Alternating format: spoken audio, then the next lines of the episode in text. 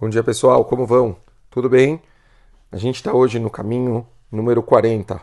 O caminho 40 ele é Ma'amidô Alaemet, o coloca no caminho da verdade.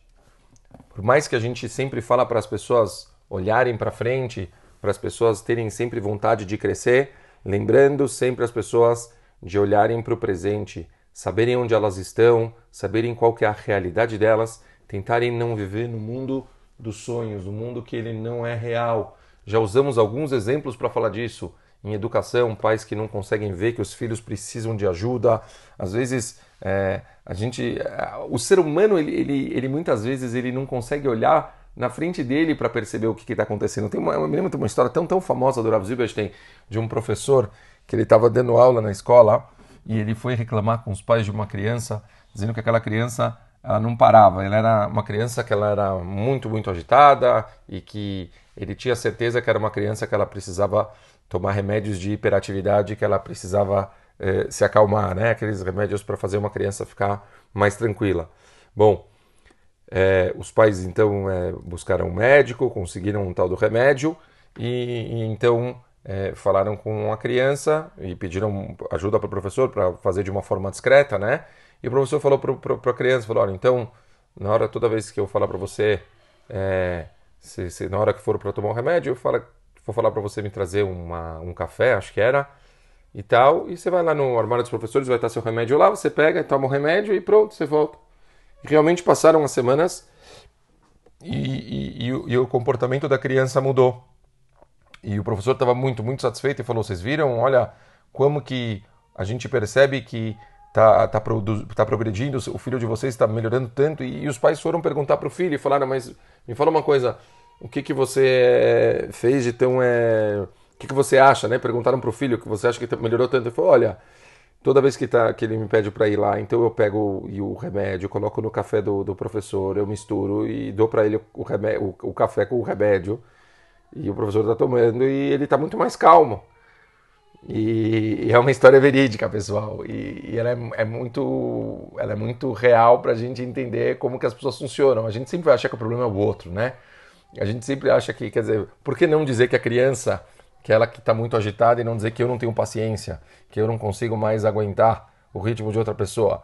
A gente tem que olhar a nossa realidade. Se talvez não é toda a crítica que a gente está tendo hoje em dia com o governo, dizendo que as pessoas eles não não estão vendo o que está realmente acontecendo e tal. É isso, quer dizer, as pessoas muitas vezes elas têm dificuldade de ver o que está acontecendo. Então as pessoas elas têm realmente essa dificuldade de conseguir ver.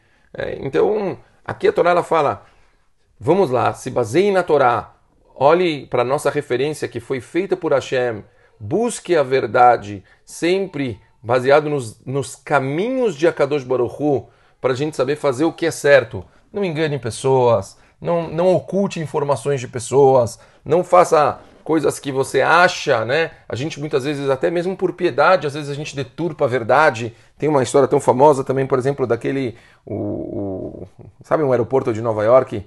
O segundo aeroporto de Nova York a gente normalmente usa três, né? Aeroportos. Tem normalmente pessoas usam aquele ou de New Jersey ou JFK. Tem outro, tem o LaGuardia, que é o pequeno. LaGuardia ele era o nome de um, de um prefeito é, Yehudi, que, que, que ele foi prefeito nos Estados Unidos muitos anos atrás, não me lembro agora se era década de 30, década de 50, mas muitos anos atrás. E tem uma história que vocês podem procurar que ela é muito, muito famosa.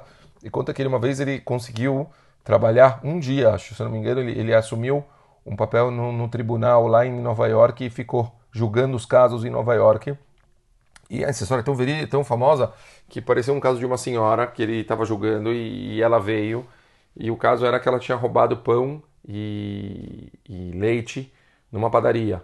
E ele falou, perguntou para ela, você tem alguma coisa a dizer em sua defesa? E essa mulher falou, falou, não, eu é eu, minha, minha, minha filha era casada e ela tipo, ela e o marido faleceram num acidente e eu tô tendo que sustentar os meus netos e eu não tenho dinheiro e num ato de desespero que eu não tinha o que dar para eles de comer, eu acabei é, roubando.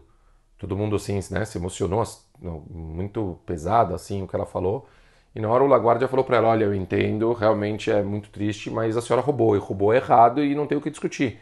E a multa para roubo aqui em Nova York é 50 dólares, que na época era muito dinheiro. E falou: a senhora tem que pagar os 50 dólares e a senhora, se a senhora pagar, a senhora sai da prisão. Se a senhora não pagar, a senhora não vai sair, acabou. Ele bateu o martelo e todo mundo ficou chocado com a reação que ele teve tão, uh, é, tão assim, absoluta, né?